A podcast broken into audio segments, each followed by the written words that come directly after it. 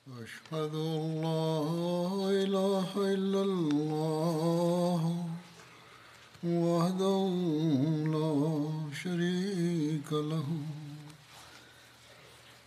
وأشهد أن محمدا عبده ورسوله أما بعد فأعوذ بالله من الشيطان الرجيم بسم الله الرحمن الرحيم الحمد لله رب العالمين الرحمن الرحيم مالك يوم الدين إياك نعبد وإياك نستعين اهدنا الصراط المستقيم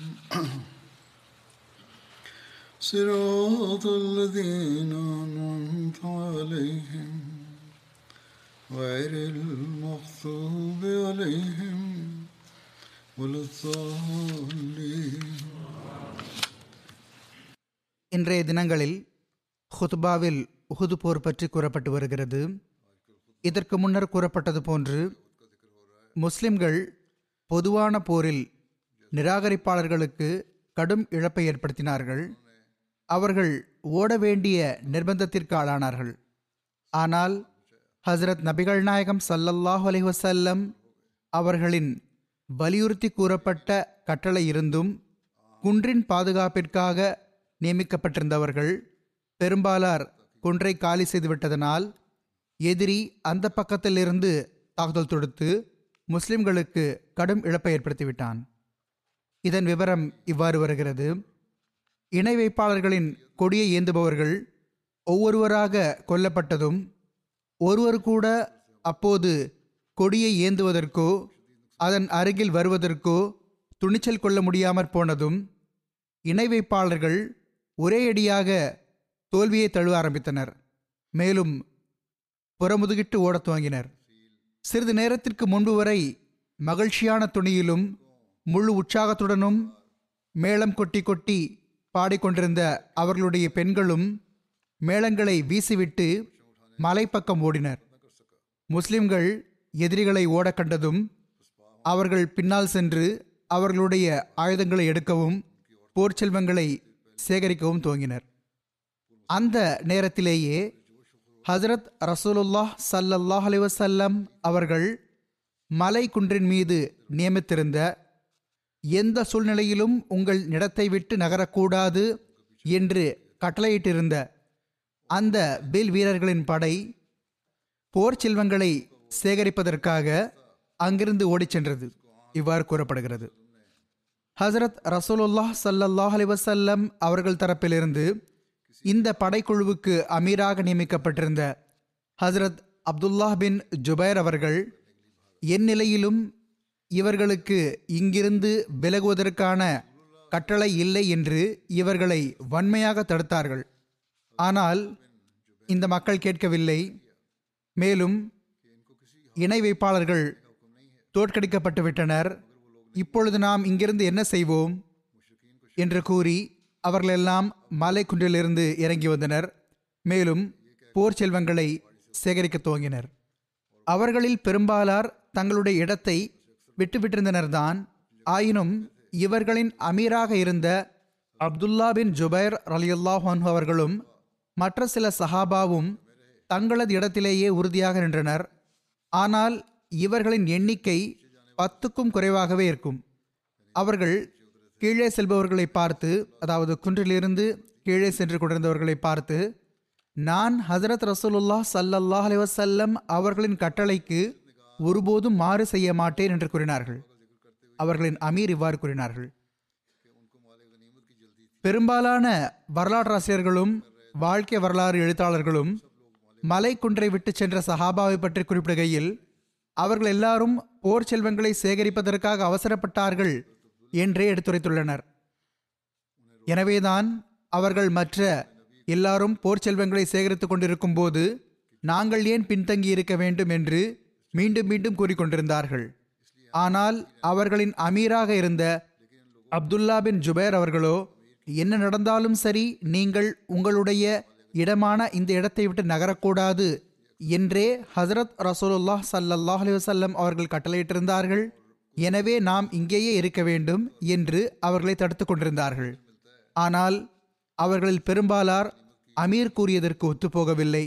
மேலும் போர் செல்வங்களை சேகரிப்பதற்காக குன்றிலிருந்து கீழே இறங்கி வந்தார்கள். பெரும்பாலான வரலாற்றாசிரியர்கள் இவ்வாறு எழுதியுள்ளார்கள். ஹதீஸ் மற்றும் திருக்குர்ஆன் விரிவுரை நூல்களிலும் பெரும்பாலும் இந்த சஹாபா போர் செல்வங்களுக்காக அவசரப்பட்டு குன்றை விட்டு சென்று விட்டார்கள் என்றே குறிப்பிடப்பட்டிருக்க கிடைக்கிறது.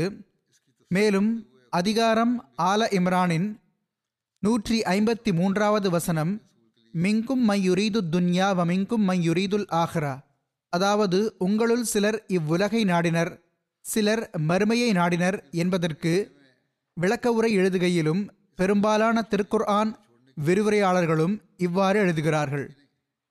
சஹாபா போர் செல்வங்களை பெறுவதற்காக விரைவாக செல்ல விரும்பினர். ஆனால் சஹாபாவை பற்றி அவர்கள் இந்த உலக ஆசைக்காக குன்றை விட்டு சென்றார்கள் என்ற விஷயத்தை மனம் ஏற்கவில்லை. இது தொடர்பாக ஹசரத் முஸ்லிம் மவுத் ரலியல்லாஹு அன்ஹு அவர்களும் ஒரு விளக்க உரை குறிப்பு எழுதினார்கள். அது வெளியாகவில்லை, அது வெளியிடப்படாதது. இதன் விளக்கத்தில் அதை நான் பின்னர் எடுத்துரைப்பேன். அதற்கு முன்னர் சில விஷயங்களை கூறிவிடுகிறேன், அல்லது முழு வசனத்தையும் முதலில் எடுத்து கூறிவிடுகிறேன். முழு வசனமும் இவ்வாறு வருகிறது. வலக்கது சதக்ககுமுல்லாஹு வஅதஹு இஸ் தஹஸ்ஸூனஹும் பிஇஸ்னி ஹத்தா இஸா ஃபஷல்தும் வதனாஸஅதும் ஃபில் அம்ரி வஅஸைதும் மின் பஅதி மா அராகும் மா துஹிப்பூன் மின்கும் மன் யுரீது துன்யா வ மின்கும் மன் யுரீதுல் ஆஹிரா ثم صرفكم عنهم ليبتليكم ولقد عفا عنكم والله ذو فضل على المؤمنين.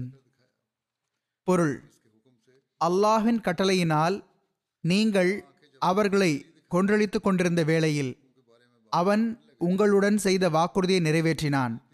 எதுவரை எனில், நீங்கள் துணிவிழந்து இறைவன் மற்றும் தூதரின் கட்டளையை பற்றி ஒருவருக்கொருவர் சண்டையிட்டு நீங்கள் விரும்பியதை அவன் உங்களுக்கு காட்டிய பின்னரும் நீங்கள் கட்டுப்பட மறுத்தீர்கள். உங்களுள் சிலர் இவ்வுலகை நாடினர், இன்னும் சிலர் மறுமையை நாடினர். பின்னர் அவன் உங்களை சோதிப்பதற்காக எதிரிகளாகிய அவர்களின் தாக்குதலிலிருந்து உங்களை காப்பாற்றினான். என்ன நடந்ததோ நிச்சயமாக அவன் உங்களை மன்னித்து விட்டிருக்கிறான். அதாவது அல்லாஹ் உங்களை மன்னித்து விட்டிருக்கிறான். மேலும் அல்லாஹ் நம்பிக்கையாளர்களுக்கு பேரொருள் புரிபவனாவான். இதுதான் அந்த வசனம். இதன் விளக்க உரையில் இந்த வசனம் போர் செல்வத்துக்காக அல்லது இந்த போர் தொடர்பாக இறங்கியதாக அனுமானிக்கப்படுகிறது. அவர்களுக்கு போர் செல்வங்களை பற்றிய கவலை இருந்ததாக சஹாபாவை பற்றி கூறுவது, இன்னும் சொல்வதாயின் நினைப்பது கூட அவர்களது மேன்மைக்கு எதிரானதாகும். இந்த மக்களோ தங்களுடைய மனைவி மக்கள் மற்றும் தங்களுடைய உயிர்களையும் எல்லாரையும் விட அன்பிற்குரிய தங்கள் இறைவன் மற்றும் அவனுடைய தூதர் ஸல்லல்லாஹு அலைஹி வஸல்லம் அவர்களுடைய பாதங்களில் அர்ப்பணித்து விட்டிருந்தார்கள். அதற்கு முன்னர் அவர்கள் தங்களுடைய செல்வங்கள் மற்றும் பொருள்களையுமே அதே வழியில் அர்ப்பணித்து விட்டிருந்தார்கள். எடுத்துரைக்கப்பட்ட நிகழ்வுகளுக்கு ஏற்ப இந்த மக்கள் ஷஹீதாக வேண்டும் என்ற ஆசையிலோ வெளியே சென்று போர் புரிய விரும்பினர். இந்த போர்கள் போர் செல்வங்களை பெறுவதற்காக நடைபெற்றிருக்கவில்லை. இதுவோ முஸ்லிம்கள் மீது ஓர் அவதூறாகும். எனினும் வெற்றி பெறும் நிலையில் போர் செல்வம் கிடைத்து விடுவது ஒரு சார்பு விஷயமாக வேண்டுமானால் இருக்கலாம். ஆனால் சஹாபாவின் நோக்கம், குறிக்கோள் போர் செல்வத்தை பெறுவதாக ஒருபோதும் இருந்திருக்க முடியாது. எவ்வாறு இருப்பினும் இஸ்லாத்தின் வரலாற்றில் இவ்வாறே ஹசரத் ரசூலுல்லாஹ் ஸல்லல்லாஹு அலைஹி வஸல்லம் அவர்களின் வாழ்க்கை வரலாற்றை எடுத்துரைக்கையில் வரலாற்றாசிரியர்கள் அல்லது வாழ்க்கை வரலாறு எழுதுபவர்கள் அல்லது ஹதீஸ் தொகுப்பாளர்கள் அல்லது திருக்குர்ஆன் விரிவுரையாளர்கள் ஆகிய இந்த சான்றோர்களுக்கு எங்கோ தவறு ஏற்பட்டுள்ளதாக தெரிகிறது. மேலும் ஏதோ அறிவிப்பின் வரிசைகள் போன்றவற்றை மட்டுமே நம்பி அந்த மக்கள் தங்களது எளிமையின் காரணமாக அல்லது இந்த அறிவிப்பு சரியானதாக இருக்கும் என்று அதன் மீது நம்பிக்கை வைத்து சஹாபா பெருமக்கள் போர் செல்வத்துக்காக கீழே இறங்கிக் கொண்டிருந்தார்கள் என்று குறிப்பிட்டனர். பின்விளைவுகள் மற்றும் தாக்கங்கள் அடிப்படையில் இந்த விஷயம் எந்த அளவுக்கு இழப்பு ஏற்படுத்தக்கூடியதாக அமையலாம். மேலும் அந்த விஷயம் கண்ணியத்திற்குரிய தூதர் பெருமானார் ஸல்லல்லாஹு அலைஹி வஸல்லம் அவர்களின் அருளுக்குரிய இயல்பாக இருக்கட்டும் அல்லது அன்னாரது ஆன்மீக ஆற்றலிலிருந்து பலன் பெற்ற சஹாபா பெருமக்கள் ரிஸ்வானுல்லாஹி அலைஹி மஜ்மாயின் ஆகட்டும், அவர்களது மேன்மைக்கு எந்த அளவுக்கு எதிரானதாக அமையலாம் என்ற விஷயத்தை அவர்கள் உணரவில்லை. எவ்வாறு இருப்பினும் சஹாபாவின் தியாகங்கள் மற்றும் ஷஹீதாவதற்கான உணர்வை பார்த்து சஹாபா போர் செல்வங்களை பெறுவதற்காக மட்டும் அந்த குன்றை விடுவதற்கு அவசரப்பட்டு கொண்டிருந்தார்கள் என்ற விஷயத்தை உறுதியாக நம்புவது சிரமமாகும். முஸ்லிம்களுக்கு வெற்றி கிடைத்துவிட்டது, அவர்கள் எதிரியை விரட்டியடிக்கிறார்கள், அவர்களை துரத்தி செல்கிறார்கள் என்பதை அந்த சஹாபா பெருமக்கள் பார்த்தபோது குன்றிலிருந்த சஹாபா பெருமக்கள் இந்த பகிரங்கமான வெற்றியின் மகிழ்ச்சியில் கலந்து கொள்வதற்காக நிம்மதி எழுந்து விட்டார்கள் என்று தெரிய வருகிறது. வெற்றியில் சென்று முடிகின்ற அந்த போரின் கடைசி நொடிப்பொழுதுகளில் நாமும் அந்த மகிழ்ச்சியில் கலந்து கொள்ள வேண்டும் என்று அதில் கலந்து கொள்வதற்கான துடிப்பில் நிம்மதி இழந்து கொண்டிருந்தார்கள் என்பது தெரிய வருகிறது. அவர்கள் நம்முடைய மற்ற சகோதரர்களோ போரில் நேரடியாக கலந்து கொள்கிறார்கள், நாம் இங்கு குன்றில் நின்று கொண்டிருக்கிறோமே என்று நினைத்திருக்கலாம். இப்பொழுது வெற்றிதான் கிடைத்துவிட்டதே, இன்றைய நாள் முடிவடையும் பொழுது நாம் போரில் செயல் ரீதியாகவும் கலந்து கொள்ளலாமே, குறைந்தபட்சம் இந்த வெற்றியின் மகிழ்ச்சியை கொண்டாடலாமே என்று போரில் கலந்து கொள்வதற்கான ஆர்வம் அவர்களுக்கு பொங்கி எழுந்திருக்கலாம். ஆனால் அதிகம் புத்தி கூர்மை உள்ளவராக நிரூபணமான அவர்களின் அமீர் ஹஜரத் அப்துல்லா பின் ஜுபைர் ரலியல்லாஹு அன்ஹு அவர்களது பார்வை என்ன ஆனாலும் சரி இங்கிருந்து நகரக்கூடாது என்ற கண்ணியத்திற்குரிய தூதர் ஸல்லல்லாஹு அலைஹி வஸல்லம் அவர்களின் அந்த வழிகாட்டலின் மீது இருந்தது. இது அவர்கள் எடுத்த முடிவாகும். மேலும் அது சரியான முடிவாக இருந்தது. என்ன ஆனாலும் சரி நாம் இங்கிருந்து நகரக்கூடாது. நான் கூறியது போன்று வெளியிடப்படாத ஹசரத் முஸ்லிம் மவுத் ரலியல்லாஹு அன்ஹு அவர்களின் குறிப்புகளில் இந்த வசனத்திற்கு ஓரளவு விளக்க உரை கிடைக்கிறது. அத்துடன் அன்னார் இவ்வாறு எழுதியுள்ளார்கள்: மிங்கும் மை யுரீது துன்யா. இவ்விடத்தில் உலகம் என்பதன் பொருள் போர் செல்வம் அல்ல, மாறாக உலகப் பொருளை குறிக்கிறது. மறுமை என்பது முடிவை மற்றும் இறுதி விளைவை குறிக்கிறது. நமக்கு போர் செல்வம் கிடைக்காது என்ற எண்ணம் அவர்களுக்கு வந்ததாக கருதுவது உண்மை நிகழ்வுக்கு மாற்றமானதாகும். ஏனெனில் பத்ர் யுத்தத்திலோ எவர்களெல்லாம் சில நிர்பந்தங்கள் காரணமாக போரில் கலந்து கொள்ள முடியாமல் போனதோ அவர்களுக்கும் போர் செல்வத்தில் பங்கு கிடைத்துவிட்டிருந்தது. எனவே இந்த சிந்தனை முற்றிலும் தவறானதாகும். சஹாபாவை குறித்து உலக ஆதாயங்களை நாடியதாக கருதுவது சரியல்ல. இதை ஹஜரத் முஸ்லிம் அவர்கள் கூறினார்கள். பிறகு கூறுகிறார்கள், அசல் விஷயம் என்னவென்றால் நாமும் இந்த உஹது போரில் கலந்து கொள்ள வேண்டும் என்ற ஆசை அவர்களுக்கு இருந்தது. நாம் அந்த போரில் கலந்து கொள்ள வேண்டும், காஃபிர்களை கொள்ள வேண்டும் என்பதும் உலக சிந்தனையாக இருந்தது. பொருள்களை சேகரிப்பதில் கலந்து கொள்வது என்பது இந்த இடத்தில் பொருள் அல்ல. அல்லாஹ் கூறுகிறான், நாம் போரில் கலந்து கொள்பவர்களை விட்டும் பின்தங்கி இருந்துவிடக்கூடாது என்று நீங்கள் நினைத்தீர்கள். ஆனால் இதுவும் ஒரு உலக சிந்தனையாகும்.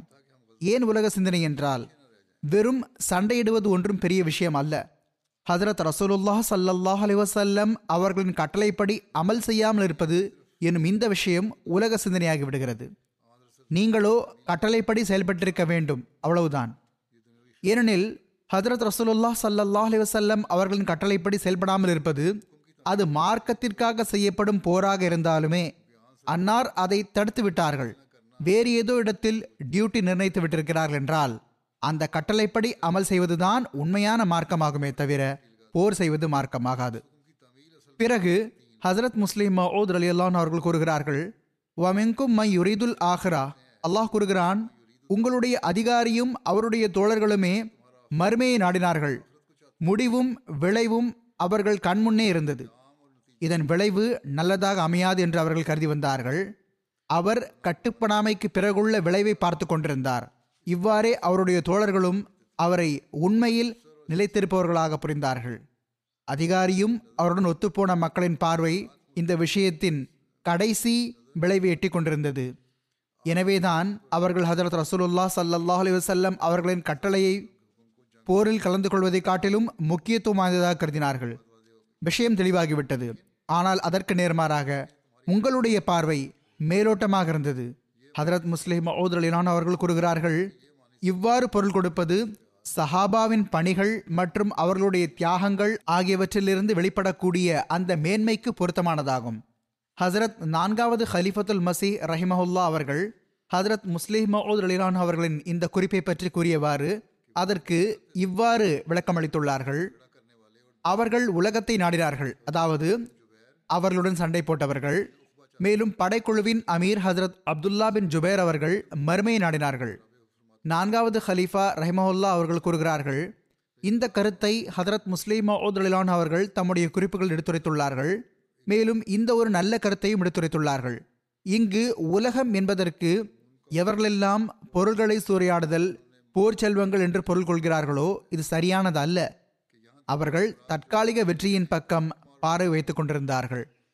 இங்கு உலகம் என்பதற்கு அவர்கள் கொள்ளும் பொருள் வெளிப்பட்டு விட்டிருந்த அந்த விவகாரத்தின் மீது, அதாவது வெற்றி பெறப்பட்டு விட்டிருந்த போரின் மீது அவர்களது பார்வை இருந்தது. மேலும் ஹசரத் அப்துல்லா பின் ஜுபேர் ரலிலான் அவர்களின் பார்வை மறுமை மீது இருந்தது. அவர்கள் கண்ணியத்திற்குரிய தூதர் ஸல்லல்லாஹு அலைஹி வஸல்லம் அவர்களின் திருப்தியில் எல்லாவற்றையும் விட பெரிய வெற்றியை பார்த்து வந்தார்கள். எனவே அவர்கள் கடைசியில் ஹசரத் முஹம்மது ரசூலுல்லாஹ் ஸல்லல்லாஹு அலைஹி வஸல்லம் அவர்களும் அல்லாஹும் திருப்தி அடைந்துவிட வேண்டும். மேலும் தற்காலிகமாக தென்படக்கூடிய இந்த விஷயங்கள் முற்றிலும் அர்த்தமற்றவை, உண்மையற்றவையாகும். நம்முடைய உண்மையான நன்மை அவர்களது திருப்தியை பெறுவதாகும் என்று விரும்பினார்கள். மேற்கொண்டு ஹஜரத் நான்காவது ஹலிஃபத்துல் மசி ரஹ்மஹுல்லாஹு தாலா அவர்கள் கூறுகிறார்கள், எனவே ஹஜரத் முஸ்லிம் மஹூத் ரலியல்லாஹு அன்ஹு அவர்கள் கூறுகிறார்கள், இவர்கள் உலகை நாடினார்கள், அவர்கள் மறுமையை நாடினார்கள் என்ற விவாதமே தொடர்பற்றதாகும். ஏனெனில் உண்மை என்னவெனில், அந்த உலகமும் எவ்வளவு இருந்தது, அது வினோதமான விஷயமாக தென்படுகிறது.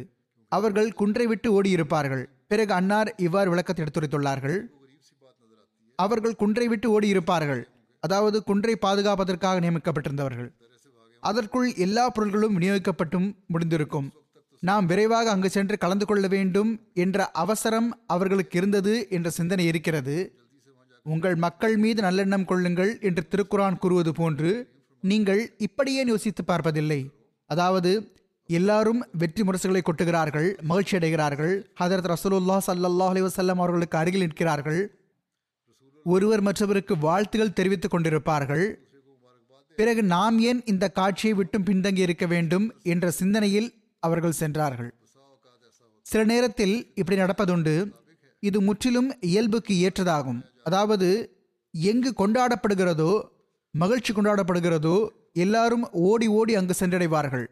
ஹசரத் நான்காவது ஹலிஃபத்துல் மசி ரஹிமஹுல்லா அவர்கள் கூறுகிறார்கள், இங்கும் தங்கியிருக்கும் போது பலமுறை பார்த்திருக்கிறோம், ஏதாவது நல்ல செய்தி இருந்தால் இங்கு ஒன்றும் எந்த போர் செல்வத்தை சேகரித்துக் கொள்வதற்காகவும் மக்கள் வருவதில்லை. மக்கள் இங்கு வந்து சேர்கிறார்கள், மகிழ்ச்சியில் பங்கு கொள்வதற்காக வந்து சேர்கிறார்கள். ஆக அவர்களது பார்வையில் என்ன இருந்தது என்றால், கீழே இவ்வளவு இன்பம் இருக்கிறது பாருங்கள், அல்லது எங்கு ஹதரத் ரசூலுல்லாஹ் ஸல்லல்லாஹு அலைஹி வஸல்லம் அவர்கள் நின்று கொண்டிருந்தார்களோ அந்த இடத்தில் எல்லாரும் ஹதரத் ரசூலுல்லாஹ் ஸல்லல்லாஹு அலைஹி வஸல்லம் அவர்களை சுற்றி ஒன்று கூடி இன்பம் அடைகிறார்கள். இறைவனின் வாக்குறுதி நிறைவேறியது, நாம் இங்கு தனியாக நின்று கொண்டிருக்கிறோம், நாமும் அங்கு செல்வோமே என்றார்கள். ஆனால் ஹதரத் அப்துல்லா பின் ஜுபேர் ரலியல்லாஹு அன்ஹு அவர்களது பார்வை மறுமை மீது இருந்தது. அப்பொழுது மகிழ்ச்சியை விட நாம் ஹதரத் ரசூலுல்லாஹ் ஸல்லல்லாஹு அலைஹி வஸல்லம் அவர்களுக்காக தனியாக ஒரு இடத்தில் அமர்ந்துள்ளோம் என்பது மிகவும் அதிக இன்பத்திற்குரிய விஷயமாகும். நமக்கு வழங்கப்பட்டுள்ள கட்டளையை நாம் செயல்படுத்த வேண்டும். அதில் கிடைக்கும் இன்பம் இருக்கிறதே, அதுதான் உண்மையான இன்பமே தவிர அங்கு மகிழ்ச்சியில் இருப்பது அல்ல. எவ்வாறு இருப்பினும், ஒருபுறம் காஃபிர்களின் படை கடுமையான தோல்வியை தழுவி புறமுதுகிட்டு ஓடிக்கொண்டிருந்தது. மறுபுறம் மலை குன்றின் மீது நியமிக்கப்பட்டிருந்த 50 பேர்களில் கிட்டத்தட்ட 40 போர் வீரர்கள் குன்றை விட்டு கீழே இறங்கி வந்ததும், அந்த கணமே வில் வீரர்களின் படைக்குழு நிலைத்தின்று கொண்டிருந்த அந்த மலை குன்று காலியாகிவிட்டது என்பதை ஹாலித் பின் வலீத் அவர்கள் பார்த்தார்கள். ஹாலித் பின் வலீத் அவர்கள் அப்பொழுது வரை ஈமான் கொண்டிருக்கவில்லை. அங்கு சிலர் மட்டுமே எஞ்சியிருப்பதை கண்டார்கள். இதை பார்த்ததுமே அவர்கள் இக்ரிமா பின் அபி ஜஹலையுடன் அழைத்து கொண்டு தமது குதிரைப்படையுடன் திரும்பினார்கள். அவர்கள் மலை குன்றை சென்றடைந்து வில் படை வீரர்களில் அங்கு மீதமிருந்த அந்த சில மக்கள் மீது தாக்குதல் தொடுத்து விட்டார்கள். அவர்களது இந்த தாக்குதல் எந்த அளவுக்கு கடுமையானதாக இருந்தது என்றால், ஒரே தாக்குதலில் அவர்கள் அந்த படையின் அமீர் அப்துல்லா பின் ஜுபேர் அவர்கள் மற்றும் அவர்களது சில தோழர்களை கொன்றுவிட்டார்கள். அந்த மக்கள் ஹதரத் அப்துல்லா பின் ஜுபேர் ரலியல்லாஹு அவர்களின் உடலை சிதைத்தார்கள், அதாவது கை, கால் மற்றும் உடலின் மற்ற அங்கங்களை வெட்டி வீழ்த்தினார்கள். இதற்கு பிறகு குரேஷர்களின் இந்த படை கீழே இறங்கி திடீரென்று முஸ்லிம்களை சூழ்ந்து கொண்டது. முஸ்லிம்கள் அச்சமயம் செய்தேறியா நிலையில் போர் செல்வங்களை சேகரிப்பதிலும் இணை வைப்பாளர்களை சிறைபிடிப்பதிலும் மூழ்கியிருந்தார்கள். திடீரென்று இணை வைப்பாளர்களின் குதிரைகளை விரட்டி வந்து அவர்களது தலைமாட்டை எட்டிவிட்டார்கள். இந்த மக்கள் உஸ்ஸா மற்றும் ஹுபுல் ஆகிய சிலைகள் பெயரை முழங்கிக் கொண்டிருந்தார்கள். அது உஹது நாளன்று இணை வைப்பாளர்களின் முழக்கமாக இருந்தது. அவர்கள் முஸ்லிம்களுக்கு அருகில் வந்தடைந்ததுமே செய்தேறியா நிலையில் அவர்களை வாள்களுக்கு கீழ் வைத்து விட்டார்கள். முஸ்லிம்கள் பித்து பிடித்து போனார்கள். எவர் எந்த பக்கம் திரும்பினாரோ அவர் அந்த பக்கம் ஓட துவங்கினார். எவர்கள் போர் செல்வத்தில் என்ன சேகரித்திருந்தார்களோ, எத்தனை பேரை சிறைபிடித்திருந்தார்களோ அவர்கள் அனைவரையும் விட்டுவிட்டு முஸ்லிம்கள் எல்லா பக்கமும் சிதறி சென்று விட்டார்கள். அவர்களது அணிகளும் எஞ்சியிருக்கவில்லை, வரிசைகளும் எஞ்சியிருக்கவில்லை. ஒருவருக்கு மற்றவரை பற்றி எந்த தகவலும் தெரிந்திருக்கவில்லை. இணை வைப்பாளர்களின் கொடி அந்த நேரம் வரை மண்ணில் விழுந்து கிடந்தது. இந்த சூழ்நிலையை கண்டு திடீரென்று அம்ரா பின்த் அல்கமா என்ற ஒரு பெண் அதை தூக்கி உயர்த்திவிட்டாள். இணை வைப்பாளர்களை உரத்த குரலில் திருப்பி அழைக்க ஆரம்பித்தாள். ஓடிக்கொண்டிருந்த இணை வைப்பாளர்கள் தங்களுடைய கொடி உயர்வதை கண்டதும் போரின் திசை திரும்பிவிட்டது என்று புரிந்து கொண்டார்கள். அவர்கள் அனைவரும் திரும்பி மீண்டும் தங்களுடைய கொடிக்கு கீழ் ஒன்று கூடிவிட்டார்கள். ஒரு எழுத்தாளர் எழுதியுள்ளார், இரத்த வெள்ளத்தில் மிதந்து கொண்டிருந்த குரேஷியர்களின் கொடியை அம்ரா பின்த் அல்கமா என்ற பெண் தூக்கி பிடித்து உயர்த்திவிட்டாள். அவள் அதை வேக வேகமாக அசைத்து போர்க்களத்தை விட்டு ஓடிக்கொண்டிருந்தவர்களை பழித்துரைக்க ஆரம்பித்தாள். அவள் மக்கத்து காஃபிர்களை திரும்பி வருமாறு கூவி அழைத்துக் கொண்டிருந்தாள். இவ்வாறு தோல்வியடைந்திருந்த நிராகரிப்பாளர்கள் மீண்டும் உஹுது போர்க்களத்தில் ஒன்று கூடிவிட்டார்கள். அவர்கள் முன்பக்கத்திலிருந்தும் பின்பக்கத்திலிருந்தும் முஸ்லிம்களை சூழ்ந்து கொண்டார்கள். முஸ்லிம்கள் இனி கவலை இல்லை என்ற அடிப்படையில் அணிவகுப்பை முடிவுக்கு கொண்டு வந்து விட்டிருந்தார்கள். எனவே இப்பொழுது அவர்களுக்கென எந்த ஒரு வரிசையும் இருக்கவில்லை. அந்த நாளில் முஸ்லிம்கள் ஒரு நல்ல எண்ணிக்கையில் ஷஹாதத் பானத்தை அருந்தினார்கள். முதலில் கிடைத்திருந்த வெற்றி இப்பொழுது தோல்வி எனும் சோதனையாக மாறிவிட்டிருந்தது. அப்போதைய காட்சியை வரைந்தவாறு ஒரு எழுத்தாளர் இவ்வாறு எழுதுகிறார், முஸ்லிம்கள் வில் வீரர்களின் தவறுக்கு பிறகு தங்களது ஒருங்கமைப்பை இழந்துவிட்டிருந்தார்கள். அவர்களது அணிகள் சிதறுண்டு போய்விட்டன. அவர்கள் போர் செல்வங்களை தங்களுடைய கைகளிலிருந்து வீசிவிட்டார்கள். பித்து பிடித்த நிலையில் ஒருவர் மற்றவரை கொல்ல ஆரம்பித்தனர். அவர்களில் பெரும்பாலான மக்கள் பித்து பிடித்தவர்கள் போல் ஆகிவிட்டார்கள். அவர்கள் எங்கு செல்வது என்றே அவர்களுக்கு தெரியவில்லை. குறிப்பாக இணை வைப்பாளர்களின் அறிவிப்பாளன் முஹம்மது ஸல்லல்லாஹு அலைஹி வஸல்லம் அவர்கள் கொல்லப்பட்டு விட்டார்கள் என்று அறிவிப்பு செய்த பிறகு இது ஒரு பெரும் சோதனையாக இருந்தது. அதில் பல முஸ்லிம்கள் தங்களுடைய சகோதரர்கள் கைகளால் எண்ணமில்லாமல் கொல்லப்பட்டு விழுந்தனர். சிலவேளை தவறுதலாக முஸ்லிம்களையும் கொன்றுவிட்டார்கள். ஹாலித் அவர்களின் நடவடிக்கைக்கு பிறகு மீண்டும் தங்களை ஒருங்கமைத்து கொண்டு விட்டிருந்த எதிரிகளின் பெரும்பான்மையான எண்ணிக்கை முஸ்லிம்களின் குறைவான எண்ணிக்கையை அழித்து அவர்களை முடிவுக்கு கொண்டு வந்துவிட இருந்தது. ஆனால் எவ்வாறு இருப்பினும் எல்லாம் வல்ல அல்லாஹ் மீண்டும் அருள் புரிந்தான். எதிரிகள் என்ன நினைத்தார்களோ அதுவோ நடக்கவில்லை. ஹஜ்ரத் ஹுசைஃபா அவர்களின் தந்தை யமான் அவர்கள் முஸ்லிம்களின் கைகளால் கொல்லப்பட்டதை பற்றி இவ்வாறு எழுதப்பட்டுள்ளது, தவறுதலாக சஹாபா ஒருவர் மற்றவரை கொன்றதற்கான ஓர் உதாரணம் ஹஜ்ரத் ஹுசைஃபா அவர்களின் தந்தை யமான் ஆவார்கள்.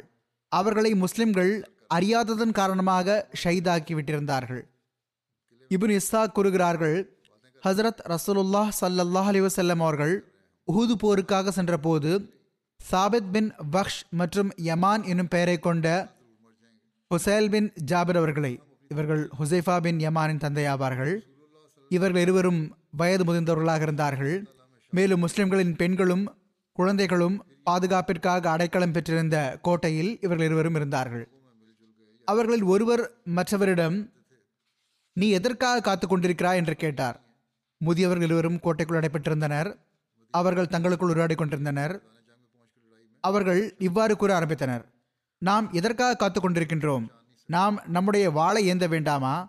ஹதரத் ரசூலுல்லாஹ் ஸல்லல்லாஹு அலைஹி வஸல்லம் அவர்களுடன் சென்று இணைந்து கொள்ள வேண்டாமா? எல்லாம் வல்ல அல்லாஹ் நமக்கு ஷஹீதாகும் நட்பேற்றினை வழங்கிடலாம். பிறகு இவர்கள் இருவரும் வாளை எடுத்துக்கொண்டு காஃபர்கள் மீது சென்று விழுந்தார்கள். அதாவது இந்த பெரியவர்கள் இருவரும் போரில் கலந்து கொள்ளவில்லை, மதினாவில் இருக்கிறார்கள் என்பதை முஸ்லிம்கள் அறிந்திருந்தார்கள். ஆனால் இப்பொழுது இவர்கள் போர்க்களத்தை சென்றடைந்து போரில் கலந்து கொண்டு விட்டிருந்தார்கள். முஸ்லிம்களால் இவர்களை உடனடியாக அடையாளம் கண்டு கொள்ள முடியாமல் போனது. இவர்கள் யார் என்றே தெரியாமல் போனது. சாபித் பின் பக்ஷ் அவர்களையோ நிராகரிப்பாளர்கள் ஷஹீதாக்கிவிட்டார்கள். ஹுசைஃபா அவர்களின் தந்தையாரை முஸ்லிம்கள் அறியாததன் காரணமாக ஷஹீதாக்கிவிட்டார்கள். ஹுசைஃபா அவர்கள் கூறினார்கள், அல்லாஹின் மீது ஆணையாக ஷஹீதான இவரோ என் தந்தையாவார். அவர்கள் பார்த்தபோது இவரோ என் தந்தையாவார் என்று கூறினார்கள். முஸ்லிம்கள் கூறினார்கள், அல்லாஹின் மீது ஆணையாக நாங்கள் இவர்களை அடையாளம் கண்டு கொள்ளவில்லை, தவறுதலாக ஷஹீதாகிவிட்டார்கள். உண்மையில் அவர்கள் உண்மைத்தான் கூறினார்கள். ஹுசைஃபா கூறினார்கள், இறைவன் உங்களை மன்னிப்பானாக, அவன் கருணையாளர்களில் எல்லாம் பெரிய கருணையாளன் ஆவான். பிறகு ஹுசூர் ஸல்லல்லாஹு அலைஹி வஸல்லம் அவர்கள் பின்னர் ஹுசைஃபா அவர்களுக்கு அவர்களின் தந்தைக்கு ஈட்டுத் தொகை கொடுக்க விரும்பினார்கள். தவறுதலாக முஸ்லிம்களால் ஷஹீதாகிவிட்டதனால் ஹதரத் நபிகள் நாயகம் ஸல்லல்லாஹு அலைஹி வஸல்லம் அவர்கள் கூறினார்கள், அதற்கான ஈட்டுத் தொகை கொடுக்கப்பட வேண்டும். ஆனால் ஹுசைஃபா அவர்கள் அதை பெறவில்லை. அவர்கள் பெற மறுத்துவிட்டார்கள். முஸ்லிம்களை மன்னித்து விட்டார்கள். இதிலிருந்து ஹுசைஃபா அவர்களின் அந்தஸ்து அல்லாஹ், அவனுடைய தூதர் ஸல்லல்லாஹு அலைஹி வஸல்லம் அவர்கள் மற்றும் முஸ்லிம்கள் பார்வையில் மிகவும் உயர்ந்துவிட்டது. இந்த போரில் ஹதரத் ஹம்சா ரலியல்லாஹு அன்ஹு அவர்களும் ஷஹீதானார்கள். அவர்களது சம்பவமும் எழுதப்பட்டுள்ளது. உமைர் பின் இஸ்ஹாக் இவ்வாறு அறிவிக்கிறார்கள், உஹுது நாளன்று ஹம்சா பின் அப்துல் முத்தலிப் நபிகள் நாயகம் ஸல்லல்லாஹு அலைஹி வஸல்லம் அவர்களுக்கு முன்னால் இருந்து கொண்டு 2 வாள்களை வைத்து போர் செய்து கொண்டிருந்தார்கள். நான் அசதுல்லாஹ், அதாவது அல்லாஹ்வின் சிங்கமாவேன் என்று கூறிக்கொண்டிருந்தார்கள். இவ்வாறு கூறியவாறு சில சமயம் முன்னால் செல்வார்கள், சில சமயம் பின்னால் வருவார்கள். அவர்கள் இதே நிலையில் இருக்கும் பொழுது திடீரென்று வழுக்கி விழுந்து விட்டார்கள். அவர்களை வஹ்ஷி அஸ்வத் பார்த்துவிட்டார். அபு உசாமா கூறினார்கள், அவர்கள் மீது ஈட்டியை ஓங்கி எறிந்து கொன்று விட்டார். இதை பற்றி ஹசரத் மிர்சா பஷீர் அஹமத் சாஹிப் ரலிலான் அவர்களும் எழுதியுள்ளது. இவ்வாறு இருக்கிறது, ஹசரத் ரசூலுல்லா ஸல்லல்லாஹு அலைஹி வஸல்லம் அவர்களின் சொந்த சாச்சாவாக இருந்தது மட்டுமின்றி அன்னாரின் பால்குடி சகோதரராகவும் இருந்த ஹசரத் ஹம்சா ரலியல்லாஹு அன்ஹு அவர்கள் மிகவும் வீரத்துடன் சண்டையிட்டு கொண்டிருந்தார்கள். அவர்கள் எங்கு சென்றார்களோ அங்கெல்லாம் அவர்களுக்கு முன்னால் குறைஷியர்களின் படைகள் துண்டு துண்டாகி போயின. ஆனால் எதிரியும் அவர்களுக்காக காத்து கொண்டிருந்தான். ஜுபைர் பின் முத்திம் தனது ஓர் அபிசீனிய அடிமை வஹ்ஷி என்பவரை குறிப்பாக விடுதலை அளிப்பதாக வாக்குறுதி அளித்து தன்னுடன் அழைத்து வந்திருந்தான். எப்படியாவது ஜுபைருடைய சாச்சா தைமா பின் அக்தியை பதிலுத்தத்தின் சந்தர்ப்பத்தில் வாளுக்கு இரையாக்கிய ஹம்சா அவர்களை கொன்று அவர்களை பழி தீர்ப்பதை முழுமை செய்து கொள்ள வேண்டும் என்பதற்காக அழைத்து வந்திருந்தான். எனவே வஹ்ஷி ஓரிடத்தில் ஒளிந்து கொண்டு அவர்களுக்காக காத்து கொண்டு அமர்ந்து விட்டார். ஹம்சா அவர்கள் ஒரு நபரை தாக்கியவாறு அங்கிருந்து கடந்து சென்ற போது அவர் சரியான சந்தர்ப்பம் பார்த்து அவர்களுடைய தொப்புளுக்கு கீழ் தனது சிறிய ஈட்டியை எறிந்தார். அது பட்டதுமே உடலின் அந்த பக்கம் சென்று விட்டது. ஹம்சா ரலியல்லாஹு அன்ஹு அவர்கள் தடுமாறி விழுந்தார்கள். ஆனால் மீண்டும் துணிவு கொண்டு எழுந்தார்கள். அவர்கள் கையை வஹ்ஷி பக்கம் காட்டி அவர் பக்கம் செல்ல நினைத்தார்கள். ஆனால் மீண்டும் தடுமாறி விழுந்து விட்டார்கள். மேலும் உயிரை விட்டு விட்டார்கள். இவ்வாறு இஸ்லாமிய படையின் வலுவான ஒரு கை உடைந்து விட்டது. ஹம்சா கொல்லப்பட்டு விட்ட தகவல் ஹதரத் ரசூலுல்லா ஸல்லல்லாஹு அலைஹி வஸல்லம் அவர்களுக்கு கிடைத்த போது அன்னாருக்கு கடுமையான துயரம் ஏற்பட்டது. அறிவிப்பில் வருகிறது, தாயிஃப் யுத்தத்துக்கு பிறகு ஹம்சாவை கொன்றவர் நபிகள் நாயகம் ஸல்லல்லாஹு அலைஹி வஸல்லம் அவர்களுக்கு முன்னால் வந்தபோது அன்னார் அவரை மன்னித்து விட்டார்கள்தான். ஆனால் ஹம்சாவின் மீதான அன்பிற்கு மரியாதை கொடுத்தவாறு வஹ்ஷி எனக்கு முன்னால் வராமல் இருக்கட்டும் என்று கூறிவிட்டார்கள். அப்பொழுது வஹ்ஷி தமது உள்ளத்தில் இவ்வாறு உறுதி எடுத்துக்கொண்டார், எந்த கையால் நான் அல்லாஹ்வின் தூதர் ஸல்லல்லாஹு அலைஹி வஸல்லம் அவர்களின் சாச்சாவை கொன்றேனோ அதே கையால் இஸ்லாத்தின் பெரிய எதிரி ஒருவனை வாளுக்கு இரையாக்கி விடாத வரை நான் நிம்மதியடைய மாட்டேன். இப்பொழுது முஸ்லீம் ஆகிவிட்டிருந்தார். கண்ணோட்டங்கள் மாறிவிட்டிருந்தன, சிந்தனைகள் மாறிவிட்டிருந்தன.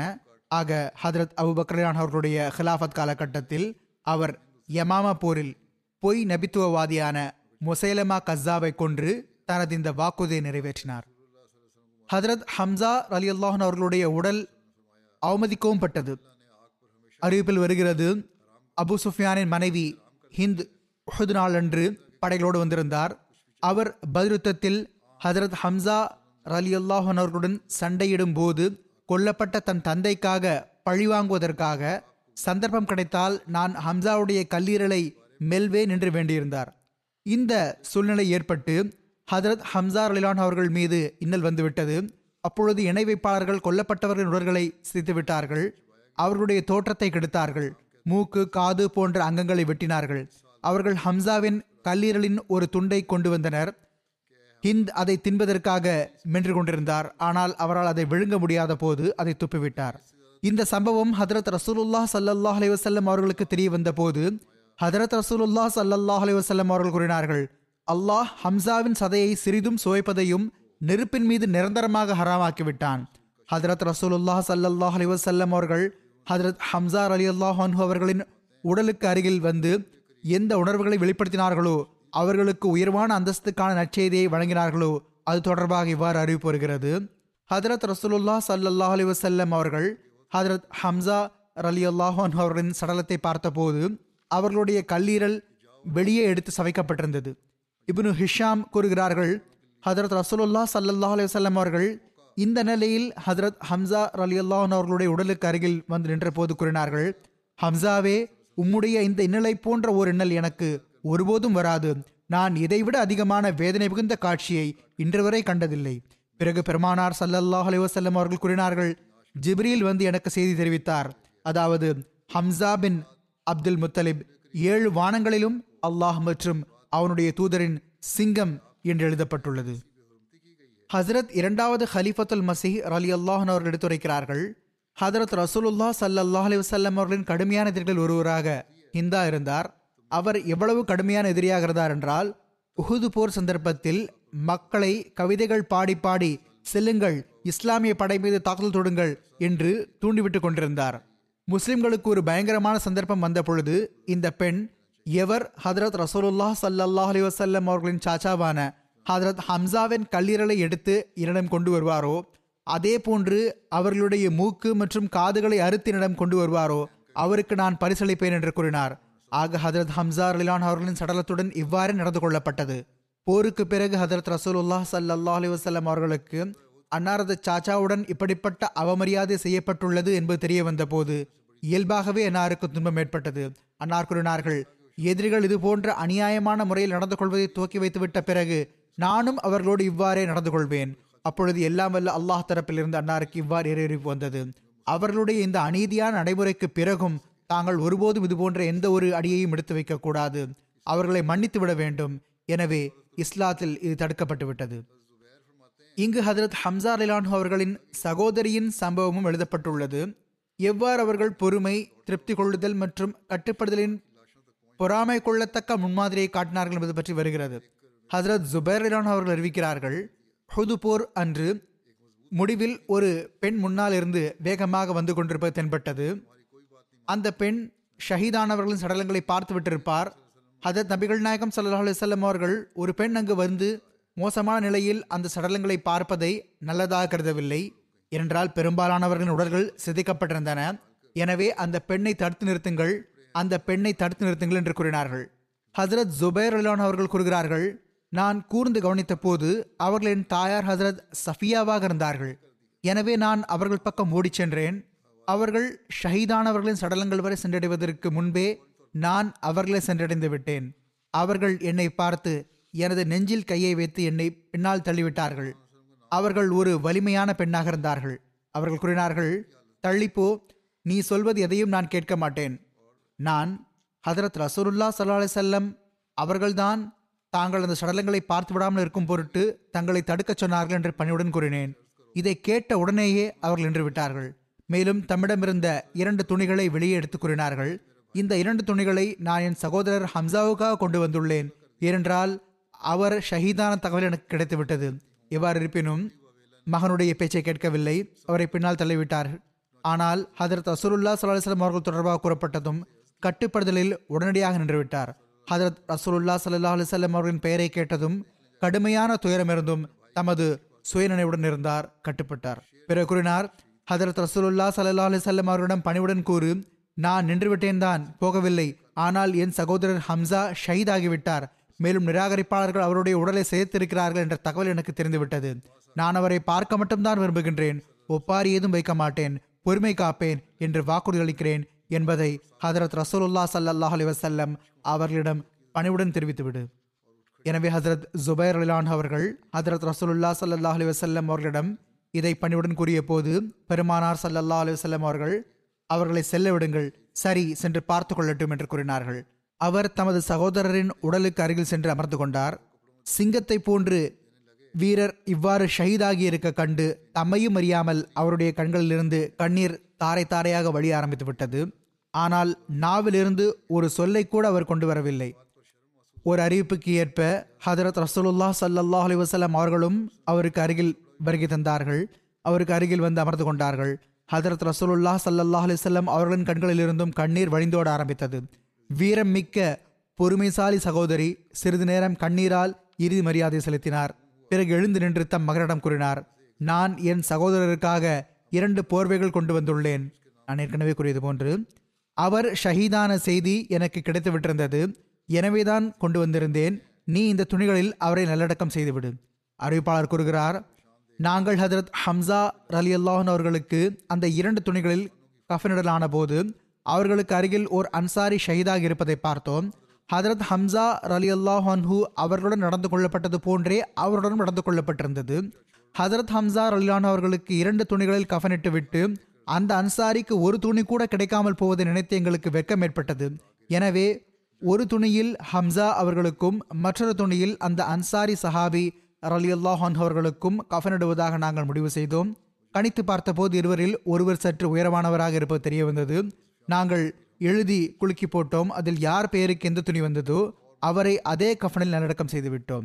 ஹசரத் முதல் ஹலீஃபத்துல் மசீ ரலியல்லாஹு அவர்கள் கூறுகிறார்கள், ஹசரத் ஹம்சா ரலியல்லாஹு அவர்கள் காஃபர்களின் படையை கலக்கமடைந்திருக்க கண்டு படையின் மையத்தில் நுழைந்து விட்டார்கள். ஒரு வகையில் முஸ்லிம்களுக்கு வெற்றி கிடைத்து விட்டிருந்தது. அப்பொழுது அப்துல்லா பின் ஜுபேர் அவர்களுடன் இருந்தவர்கள் ஹதரத் ரசூலுல்லாஹ் ஸல்லல்லாஹு அலைஹி வஸல்லம் அவர்களின் கட்டளையை மறந்து போர் செல்வத்தை பெற குன்றை விட்டு கீழே இறங்கி வந்தார்கள். குன்றை காலியாக இருக்க கண்ட எதிரிகள் குதிரை வீரர்களை திரட்டி இஸ்லாமிய படையின் பின்புறம் வந்து குதித்தார்கள். மாபெரும் போர் நடந்தது. ஹதரத் அமீர் ஹம்சா அவர்களும் அப்துல்லா பின் ஜுபேர் அவர்களும் ஷஹீதாகிவிட்டார்கள். ஹதரத் அலி ரலியல்லாஹு அவர்கள், ஹதரத் உமர் ரலியல்லாஹு அவர்கள் மற்றும் ஹதரத் சித்திக் ரலியல்லாஹு அன்ஹு அவர்கள் ஆகியோரும் காயமடைந்தார்கள். அபு சுஃபியானின் மனைவியான Hind bin Utba Amir Hamza அவர்களின் கல்லீரலை கிழித்து நின்றார். கொல்லப்பட்ட முஸ்லிம்களின் முகத்தை சிதைத்து, அதாவது காதுகளையும் மூக்கையும் மறுத்து அதை மாலையாக ஆக்கி கழுத்தில் அணிந்து கொண்டனர். ஷஹீதானவர்களின் உடல்களுடன் செய்யப்பட்ட இந்த அவமரியாதைகளை கண்டு முஸ்லிம்களின் கண்களில் ரத்தம் வழிந்தது. எதுவரை என்றால் ஹசரத் ரசூலுல்லாஹ் ஸல்லல்லாஹு அலைஹி வஸல்லம் அவர்களுக்கு எந்த அளவுக்கு உருக்கம் ஏற்பட்டதென்றால், அன்னாருக்கு எந்த அளவுக்கு கோபம் வந்ததென்றால், அன்னாரும் இப்பொழுது உங்களுக்கு வெற்றி கிடைத்ததும் நீங்களும் நிராகரிப்பாளர்களின் உடல்களோடு இவ்வாறே நடந்து கொள்ளுங்கள் என்று கட்டளையிட்டார்கள். எனவே தமது அன்பிற்குரியவரான உயிரை அர்ப்பணித்த சாச்சா அமீர் ஹம்சா அவர்களை பார்த்து கூறினார்கள், லவ் மஸ்ஸிலன்ன பி சபீன மின்ஹும் மகானக், அதாவது உமக்கு பகரமாக நான் அவர்களின் 70 பேரின் உடலை சிதைப்பேன். ஆனால் இயல்பின் கருணையும் இயற்கையான மென்மையும் தற்காலிக மனித கோபத்தின் மீது மேலோங்கி கீழ்வரும் வசனம் இறங்கியது. வயின் ஆகப்தும் ஃபஆகிபு பிஸ்லிமா ஓகிப்தும் பி வலயின் சபர்தும் லஹுவ ஹைருல் ஸ்வாபிரீன்.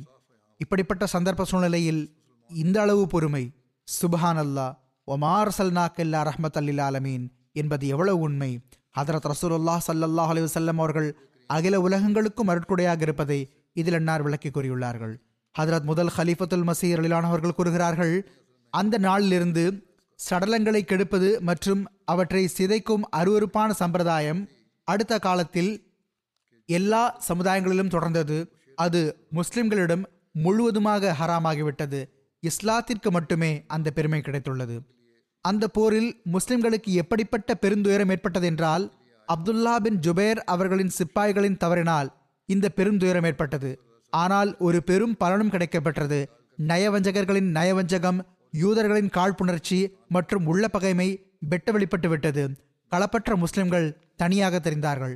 ஹதரத் முஸ்லிம் மௌதுலான அவர்கள் கூறுகிறார்கள், ஹதரத் ரசூலுல்லாஹ் ஸல்லல்லாஹு அலைஹி வஸல்லம் அவர்களின் கடுமையான எதிரிகளில் ஒருவராக ஹிந்தா இருந்தார். உருதுவில் ஹிந்தா என்று கூறுவார்கள். உண்மையில் இவர் பெயர் ஹிந்தாகும். அவர் எவ்வளவு கடுமையான எதிரியாக இருந்தார் என்றால், உஹது போர் சந்தர்ப்பத்தில் மக்களை கவிதைகள் பாடி பாடி செல்லுங்கள் இஸ்லாமிய படை மீது தாக்குதல் தொடுங்கள் என்று தூண்டிவிட்டு கொண்டிருந்தார். முஸ்லிம்களுக்கு ஒரு பயங்கரமான சந்தர்ப்பம் வந்த பொழுது இந்த பெண் எவர் ஹதரத் ரசூலுல்லாஹ் ஸல்லல்லாஹு அலைஹி வஸல்லம் அவரின் சாச்சாவான ஹதரத் ஹம்சாவின் கல்லீரலை எடுத்து என்னிடம் கொண்டு வருவாரோ, அதே போன்று அவர்களுடைய மூக்கு மற்றும் காதுகளை அறுத்து என்னிடம் கொண்டு வருவாரோ, அவருக்கு நான் பரிசளிப்பேன் என்று கூறினார். ஆக ஹதரத் ஹம்சா ரலியல்லாஹு அன்ஹு அவர்களின் சடலத்துடன் இவ்வாறே நடந்து கொள்ளப்பட்டது. போருக்கு பிறகு ஹதரத் ரசூலுல்லாஹ் ஸல்லல்லாஹு அலைஹி வஸல்லம் அவர்களுக்கு அன்னாரது சச்சாவுடன் இப்படிப்பட்ட அவமரியாதை செய்யப்பட்டுள்ளது என்பது தெரிய வந்த போது இயல்பாகவே அன்னாருக்கு துன்பம் ஏற்பட்டது. அன்னார் கூறினார்கள், எதிரிகள் இதுபோன்ற அநியாயமான முறையில் நடந்து கொள்வதை துவக்கி வைத்துவிட்ட பிறகு நானும் அவர்களோடு இவ்வாறே நடந்து கொள்வேன். அப்பொழுது எல்லாம் வல்ல அல்லாஹ் தரப்பிலிருந்து அன்னாருக்கு இவ்வாறு இறை அறிவிப்பு வந்தது. அவர்களுடைய இந்த அநீதியான நடைமுறைக்கு பிறகும் தாங்கள் ஒருபோதும் இதுபோன்ற எந்த ஒரு அடியையும் எடுத்து வைக்கக்கூடாது, அவர்களை மன்னித்து விட வேண்டும். போர் பற்றிய மீத விவரம் இனி எடுத்துரைக்கப்படும் இன்ஷா அல்லாஹ். நான் பாலஸ்தீனத்து மக்களுக்காக துவாக்கள் செய்யவும் கூறிக்கொண்டே இருக்கிறேன். துவா செய்யுங்கள். எல்லாம் வல்ல அல்லாஹ் உலகத்துக்கு அநீதிக்கு எதிராக உண்மையான அமலை வெளிப்படுத்துவதற்கு நல்வாய்ப்பு வழங்குவானாக. குரல்களோ சற்று உயர தோங்கியுள்ளனதான். அநீதி அளிக்கப்படுகிறது, அநீதி அளிக்கப்படுகிறது என்று பேசவும் செய்கிறார்கள்தான். ஆனால் எல்லாரும் இஸ்ரவேல் அரசாங்கத்தை பார்த்து அஞ்சுவதாக தெரிகிறது. அல்லது இயல்பாகவே இந்த கிழக்கத்திய உலகம் முஸ்லிம்களுக்கு எதிரானது. இருக்கும் வெறுப்பு காரணமாக இவர்கள் முஸ்லிம்கள் மீது ஒன்று அநீதி முடிவடையக்கூடாது என்று, அல்லது எப்படி முயற்சி செய்யப்பட வேண்டுமோ அப்படி செய்ய வேண்டாம் என்று விரும்புகிறார்கள். அப்பாவி குழந்தைகளாயிற்று, பாவப்பட்ட பெண்களாயிற்று, அவர்கள் மீது அநீதி அளிக்கப்படுகிறதே, முதியவர்கள் இருக்கிறார்களே என்று பார்ப்பதில்லை. ஆக எவ்வாறு இருப்பினும் இவர்கள் மீதோ நாம் அதிகம் நம்பிக்கை வைக்க முடியாது. ஆனால் இந்நிலையிலும் முயற்சி செய்து கொண்டே இருக்க வேண்டும். அவர்களுக்கு புரிய வைத்து கொண்டே இருக்கவும் வேண்டும். துவாவும் செய்து கொண்டே இருக்க வேண்டும். எல்லாம் வல்ல அல்லாஹ் முஸ்லிம் நாடுகளுக்கே தங்களுடைய குரல்களில் வலுவை ஏற்படுத்துவதற்கு நல்வாய்ப்பு வழங்குவானாக. உண்மையில் ஒன்றாகி இந்த அநீதிக்கு எதிராக குரல் எழுப்புவார்களாக. இதை முடிவு கொண்டு வருவதற்கு முயற்சி செய்வார்களாக. தொழுகைக்கு பிறகு நான் ஒரு ஜனாசா, ஒன்று அல்ல மாறாக 2 ஜனாசா காயப் தொழ வைப்பேன். முதல் ஜனாசா இஸ்ரேலின் கசா பகுதியில் வாழ்ந்து வந்த மதிப்பிற்குரிய ஷேக் அஹமத் ஹுசைன் அபு சர்தானா சாஹிப் அவர்களுடையது. அவர்களை பற்றி முகமது ஷரீஃப் ஒதே சாஹிப் இவ்வாறு எழுதியுள்ளார்கள்.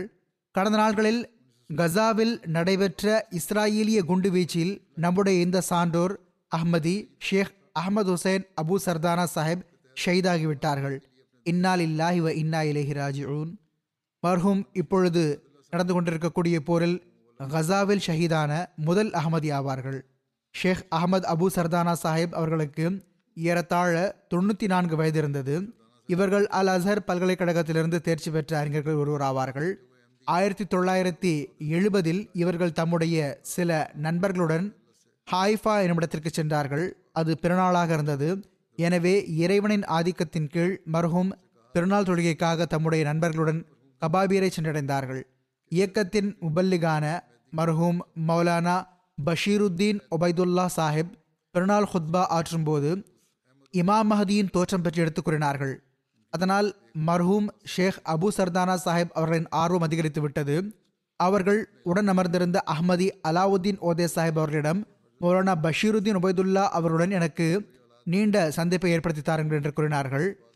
உரையாடும் போது இவர்கள் மௌலானா சாஹிப் அவர்களிடம், எனக்கு என் தந்தையார் மர்ஹூம் அவர்கள் உனக்கு உன் வாழ்வில் இமாம் மஹதியின் வருகை பற்றிய செய்தி கிடைத்துவிட்டால் கண்டிப்பாக பைஅத் செய்துவிடு என்ற அறிவுரை கூறியுள்ளார்கள் என்று கூறினார்கள். எனவே அன்றைய தினமே மதிப்பிற்குரிய ஷேக் அஹமத் அபு சர்தானா சாஹிப் அவர்கள் பைஅத் செய்துவிட்டார்கள்.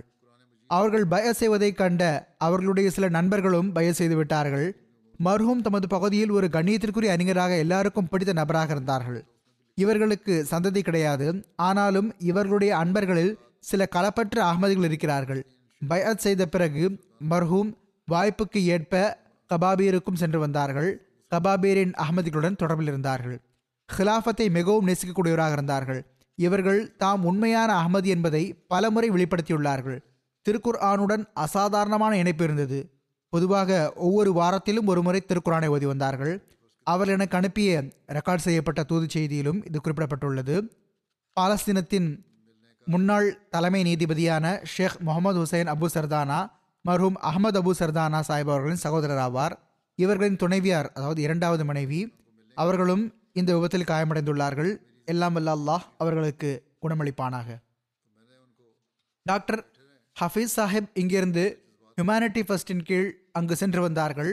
அங்கு அவர்களுக்கு அபு சர்தானா சாஹிப் அவர்களை சந்திப்பதற்கான வாய்ப்பு கிடைத்தது.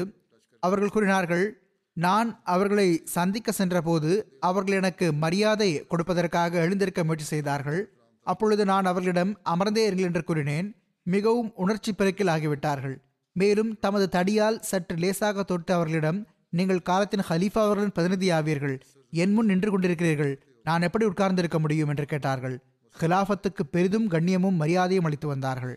பிறகு அவர்கள் கையை பிடித்தார்கள். மேலும் கூறினார்கள், நீங்கள் எந்த நாட்டைச் சேர்ந்தவரோ அங்கு வாக்களிக்கப்பட்ட மசி வந்திருந்தார்கள். வாக்களிக்கப்பட்ட மசி மற்றும் ஹிலாஃபத் ஆகியவற்றிற்காக இவர்களது நேசம் எந்த அளவு இருந்ததென்றால் இவர்களை பார்த்து நானும் கண்ணீர் வடிக்க ஆரம்பித்து விட்டேன் என்று கூறுகிறார்கள். பிறகு இவர்கள் டாக்டர் சாஹிப் அவர்கள் மூலமாக மொபைலில் என் பெயருக்கு தமது ஒரு தூது செய்தியும் அனுப்பினார்கள். நான் ரெக்கார்ட் செய்ய விரும்புகிறேன் என்று கூறினார்கள். அந்த தூது செய்தியின் ஒரு பகுதியை நான் வாசித்தும் காட்டிவிடுகிறேன். இவர்கள் என் பெயருக்கு அனுப்பிய அந்த தூது செய்தியில் கூறுகிறார்கள், அல்லாஹ்வை தவிர வணக்கத்திற்குரியவர் வேறு எவரும் இல்லை என்றும் முஹம்மது ஸல்லல்லாஹு அலைஹி வஸல்லம் அவர்கள் அல்லாஹ்வின் திருத்தூதர் ஆவார்கள் என்றும் நான் சாட்சி பகர்கிறேன். ஹலீஃபத்துல் மசீ அவர்களே, அஸ்ஸலாமு அலைக்கும். நான் ஒவ்வொரு வாரமும் ஒரு முறை திருக்குர்ஆனை முழுமையாக ஓதி முடிக்கிறேன். ஃபஜ்ர் வேளையில் நான் தங்களுக்காக துவா செய்கிறேன். என் ஹலீஃபா அவர்களே, எனக்கு உதவி புரியுங்கள், என்னை காப்பாற்றுங்கள், நான் சிரமத்தில், ஆன்மீக இன்னலில் மற்றும் கவலையில் உள்ளேன். பிறகு கூறுகிறார்கள், உலகத்துக்கு உண்மையை தவிர வேறு என்ன வேண்டும்? பிறகு கூறுகிறார்கள், நான் தங்களுடைய ஒவ்வொரு கட்டளையும் நிறைவேற்றுகிறேன். மேற்கொண்டு கூறுகிறார்கள், உலகத்துக்கு உண்மையை தவிர வேறு என்ன வேண்டும்? இங்கு அல்லாஹின் வழியில் ஜிஹாத் செய்வது மிகவும் சிரமமாகும், ஆனால் நான் அதற்காக முழு மன உறுதி கொண்டுள்ளேன். நான் 1948 நடந்த போரில் 48 வயதில் பங்கு பெற்றேன். நான் 3 எல்லை போர்களில் கமாண்டராக தொண்டாற்றினேன். வீட்டையும் இழந்தேன். என் தந்தையார் ஒரு புகழ்பெற்ற சூஃபியாக இருந்தார்கள். என் சகோதரர் முகம்மது இங்கு கசாவின் தலைமை நீதிபதியாக இருந்தார்கள். எனது வம்சத்தில் எனக்கு தொந்தரவு கொடுக்கும் நபர்களும் இருக்கிறார்கள். அவர்களுடைய நேர்வழி மற்றும் சீர்திருத்தத்திற்காக எனக்காக துவா செய்யுங்கள். பிறகு கூறுகிறார்கள், இந்த மாவட்டத்தில் என்னிடம் சில தோழர்களே இருந்தார்கள். பிறகு இவர்கள் எனக்கு மகன்களை போன்று நேசத்திற்குரியவர்கள் என்று சிலருடைய பெயர்களை கூறியுள்ளார்கள். அவர்களில் ஒரு இளைஞர் தாரிக் அபோதே சாஹிப் அவர்களாவார்கள். இவர்கள் கூறுகிறார்கள், எனக்கு சந்ததிகள் எதுவும் இல்லை. பிறகு மேற்கொண்டு துவா செய்தவாறு கூறுகிறார்கள், எல்லாம் வல்ல அல்லாஹ் தங்களுக்கு பரக்கத் வழங்குவானாக. நான் தங்களுக்கு நன்றி தெரிவித்துக் கொள்கிறேன். கியாமத் நாள் வரை, எல்லாம் வல்ல அல்லாஹை சந்திக்கும் வரை தாங்கள் எனது பைஅத்தை ஏற்றுக்கொள்ளுங்கள் என்று நான் தங்களுக்கு உறுதியளிக்கிறேன். அதாவது, நான் எனது பைஅத்தை புதுப்பிக்கிறேன், மேலும் நான் உண்மையான உள்ளத்துடன் அஹ்மதியாவேன் என்று உறுதியளிக்கிறேன். பிறகு இவர்கள் கூறுகிறார்கள், அஹ்மதியா கொள்கையை தவிர எனக்கு வேறு எந்த கொள்கையும் இல்லை. சில எதிரிகள், இவர்கள் அஹ்மதி எல்லாம் கிடையாது, வெறுமனே அஹ்மதிகள் கிளப்பி விடுகிறார்கள் என்று கூறினார்கள். ஆனால் இவர்களுடைய ரெக்கார்டட் அறிக்கை முன்னால் இருக்கிறது. இதற்கு பிறகு அந்த எதிரிகள் வாய் அடைத்திருப்பார்கள். எல்லாம் வல்ல அல்லாஹ் இவர்களின் படித்தரத்தை உயர்த்துவானாக, இவர்களின் துணைவியாருக்கும் குணமளிப்பானாக. எல்லாம் வல்ல அல்லாஹ் பாலஸ்தீனர்களுக்கு இவர்கள் செய்த துவாக்களையும் ஏற்றுக்கொள்வானாக, அங்கு அமைதியையும் நிலவச் செய்வானாக. அந்த மக்களுக்கு ஹதரத் வாக்களிக்கப்பட்ட மசி அலை இஸ்லாம் அவர்களையும் ஏற்றுக்கொள்வதற்கான நல்வாய்ப்பை வழங்குவானாக. 2வது ஜனாசா கென்யாவைச் சேர்ந்த உஸ்மான் அகமது காகோரியா சாஹிப் அவர்களுடையது. இவர்களும் கடந்த நாட்களில் வஃபாத்தாகிவிட்டார்கள். இன்னா லில்லாஹி வ இன்னா இலைஹி ராஜிஊன். இவர்களுடைய ஜமாத் தொண்டின் தொடர் மிகவும் நீளமானது, பல 10 ஆண்டுகளில் பரவியுள்ளது. 1932 இவர்கள் பிறந்தார்கள். 60களில் இவர்களுக்கு ஜமாத்துடன் அறிமுகம் ஏற்பட்டது. ஒரு பழைய அரேபிய அகமதி சான்றோர் மர்ஹும் சாலிம் அஃபீர் சாஹிப் அவர்கள் மூலமாக இவர்களுக்கு ஜமாத் பற்றிய அறிமுகம் கிடைத்தது. இதற்கு பிறகு இவர்கள் ஜமாத்தின் முபல்லிகான மதிப்பிற்குரிய மௌலானா ரோஷன்தீன் சாஹிப் அவர்கள் மூலமாக 1964 பைஅத் செய்து ஜமாத்தில் இணைந்தார்கள். இறுதி வரை அந்த பையத் உடன்படிக்கையை மிகவும் நேர்த்தியாக நிறைவேற்றினார்கள். கல்வி நிறுவனத்துடன் இணைந்திருந்தார்கள். கென்யா விடுதலை அடைந்த பிறகு ஹவாலே பின் பாலிடெக்னிக் பள்ளியின் முதல் உள்ளூர் தலைமையாசிரியராக நியமனமானார்கள். இவ்வாறு மற்றொரு பாலிடெக்னிக் பள்ளியின் முதல் உள்ளூர் தலைமையாசிரியராக ஆவதற்கான கண்ணியமும் இவர்களுக்கு கிடைத்தது. அதை பற்றி அவர்கள் பெரும்பாலும் கூறி வந்தார்கள். கல்வி நிறுவனத்தில் உயர் பதவியில் இருக்கும்போதுதான் பணி ஓய்வு பெற்றார்கள். இவர்களுக்கு பல்வேறு ஜமாத் நூல்களை சபாஹிலி மொழியில் மொழியாக்கம் செய்வதற்கான நற்பெயர் பெற்றார்கள். நேருபி ஜமாத்தின் முதல் உள்ளூர் தலைவராக ஆவதற்கான கண்ணியமும் இவர்களுக்கு கிடைக்கப்பெற்றது. இவ்வாறே கென்யா ஜமாத்தின் முதல் உள்ளூர் மூசிமார்களிலும் இவர்கள் கணக்கிடப்படுகிறார்கள். மர்ஹூம் பல உன்னதமான நட்பண்புகளுக்கு சொந்தக்காரரான ஒரு கொள்கையுடைய மனிதராக இருந்தார்கள். வயதின் இறுதி பகுதி வரை முறையாக தாஜு தொழக்கூடியவராக இருந்தார்கள். சந்தாக்கள் செலுத்துவதில் ஒருபோதும் கவனக்குறைவையோ அல்லது சோம்பேறித்தனத்தையோ காட்ட மாட்டார்கள். இவர்களுடைய உள்ளத்தில் தலைமையக முபல்லிக்மார்களுக்கு என மிகவும் மரியாதை இருந்தது. யாராவது ஓர் அஹ்மதி யாரேனும் ஒரு தலைமையக முபல்லிகை பற்றி ஏதாவது தவறான விஷயத்தை பேசுகிறார் அல்லது முறையிடும் வகையில் ஏதாவது பேசுகிறார் என்றால் உடனடியாக அவரை தடுத்து விடுவார்கள். இன்னும் சொல்வதாயின் கோபத்தையும் கடும் விருப்பமின்மையும் வெளிப்படுத்துவார்கள். மேலும் எப்பொழுதும் இவ்வாறு அறிவுரை கூறுவார்கள்: பாருங்கள், இன்று உங்களுக்கு ஈமானின் ஒளியை அவர்கள்தான் அறிமுகம் செய்து வைத்தார்கள். ஹதரத் வாக்களிக்கப்பட்ட மசீ அலைஹிஸ்ஸலாத்து வசலாம் அவர்களை ஏற்றுக்கொள்வதற்கான நல்வாய்ப்பு உங்களுக்கு கிடைத்திருக்கிறது. அது அவர்கள் காரணமாக கிடைத்தது. இல்லையென்றால் நீங்களோ அறிவீனத்தில் விழுந்து கிடந்தீர்கள். எனவே இது அவர்கள் உங்களுக்கு செய்த பேருதவியாகும், உங்கள் சந்ததிகளுக்கும் செய்த பேருதவியாகும். எனவே இது போன்ற விஷயங்களை பேசாதீர்கள். இவ்வாறு இருப்பினும் இவை இவர்களுடைய நல்லொழுக்கங்களாக இருந்தன. நம்முடைய உபல்லிக்மார்களும் புதிதாக செல்லக்கூடியவர்களும் உள்ளூர் மக்களுக்கு ஒரு முன்மாதிரியாக ஆகும் அளவுக்கு இப்பொழுது தம்முடைய உயர்தரத்தையும் நிலைநாட்ட வேண்டும். இவ்வாறே மர்ஹூம் அவர்களிடம் விருந்தோம்பல் பண்பும் மிக அதிகமாக இருந்தது. ஏறக்குறைய இவர்களுடைய சந்ததிகள் அனைவருமே ஜமாத்துடன் இணைந்துள்ளார்கள். ஏதாவது ஒரு வகையில் ஜமாத்துக்கு தொண்டாற்றுவதற்கான நல்வாய்ப்பையும் பெறுகிறார்கள். இவர்களின் ஒரு மகன் அப்துல் அசீஸ் காகோரியா சாஹிப் அவர்கள் இப்பொழுது சதர் மஜ்லிஸ் அன்சாருல்லா கென்யாவாக இருக்கிறார்கள். எல்லாம் வல்ல அல்லாஹ் மர்ஹூம் அவர்களுக்கு பாவமன்னிப்பு வழங்கி அவர்களோடு கருணையுடன் நடந்து கொள்வானாக. அவர்களுடைய படித்தரத்தை உயர்த்துவானாக. அவர்களுடைய சந்ததிகளுக்கும் அவர்களின் முன்மாதிரியின்படி நடப்பதற்கான நல்வாய்ப்பு வழங்குவானாக.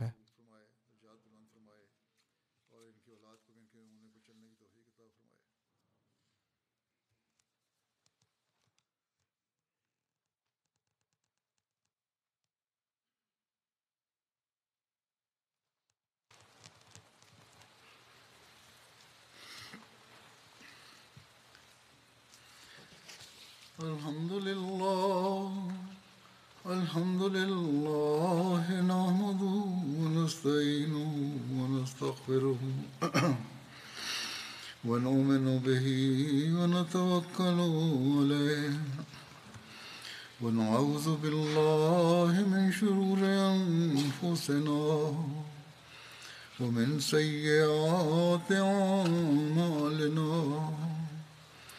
من يهده الله فلا مضل له ومن يضلل فلا هادي له ونشهد أن لا إله إلا الله ونشهد أن محمدا عبده ورسوله عباد الله رحمكم الله إن الله يأمر بالعدل والإحسان وإيتاء ذي القربى وينهى عن الفحشاء والمنكر والبغي يعظكم لعلكم تذكرون اذكروا الله يذكركم وادعوه يستجب لكم ولذكر الله أكبر.